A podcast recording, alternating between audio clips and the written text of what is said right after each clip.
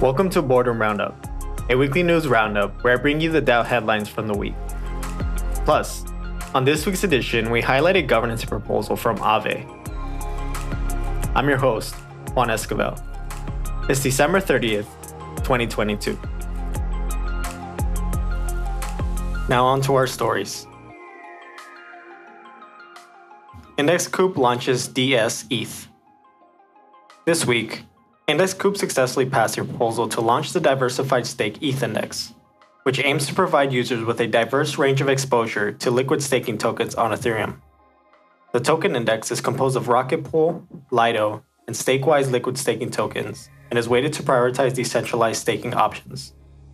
It will have an initial composition of 44% RETH, 30% STETH, and 26% SETH2. This is the first product to be built on the Index protocol, a fork of the previously used SET protocol v2. The development of DSETH was initially delayed in order to first complete a token swap with Balancer, forming a strategic partnership between the two protocols. Index Coop plans to use Balancer pools to support the new index. DSETH hopes to enable simple exposure to the top liquid staking tokens on Ethereum by bundling them into a single ERC20 token. AaveDAO debates initial v3 parameters. With the launch of Aave v3 on mainnet fast approaching, both Chaos Labs and Gauntlet have published their initial parameter recommendations for the assets that will be listed on the new platform.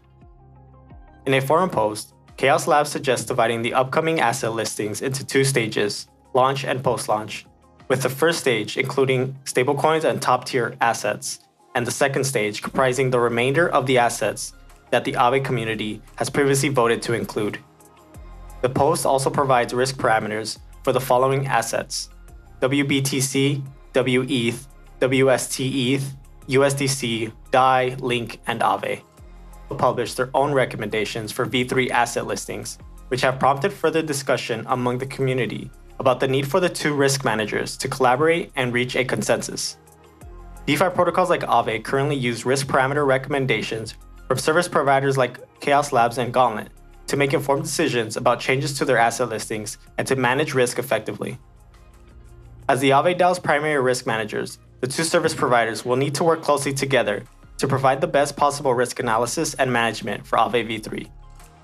The DeFi protocol aims to roll out v3 with a holistic approach that takes into account as much feedback and expert opinion as possible in order to minimize risk and ensure the stability of the new platform. On this week's proposal highlight, we highlight Aave Grants DAO Renewal, a proposal at Aave. If you're an Aave token holder, you can find and vote on the proposal and similar proposals over at boardroom.io forward slash Aave. This proposal aims to renew funding for the Aave Grants DAO, a sub-DAO that focuses on funding builders within the Aave ecosystem. Today I'm excited to be joined by Duncan, governance facilitator at Boardroom. Duncan joins me to help further explain the proposal, what it aims to achieve, and its potential. Welcome to the show, Duncan. Glad to be here, Juan. Thanks for having me. Can you provide us an overview of what exactly is being proposed? Yeah, for sure. The um, Aave Grants DAO, which operates as a sub DAO to the Aave DAO, is proposing uh, is uh, is asking for renewal of basically funding by the DAO. So for two quarters, it's asking for $4 million.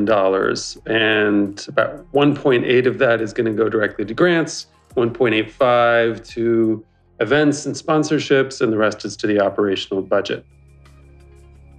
And why was this brought forward now? What is it? What does it hope to accomplish? Their their current funding is about to is about to run out. Um, they've been in existence, uh, the the SubDAO, for since let's see, um, I think May of 2021 and they've been renew putting forward these updates and renewals periodically every every couple of quarters. So it's almost expected, though the amount has varied over over those um, over those proposals.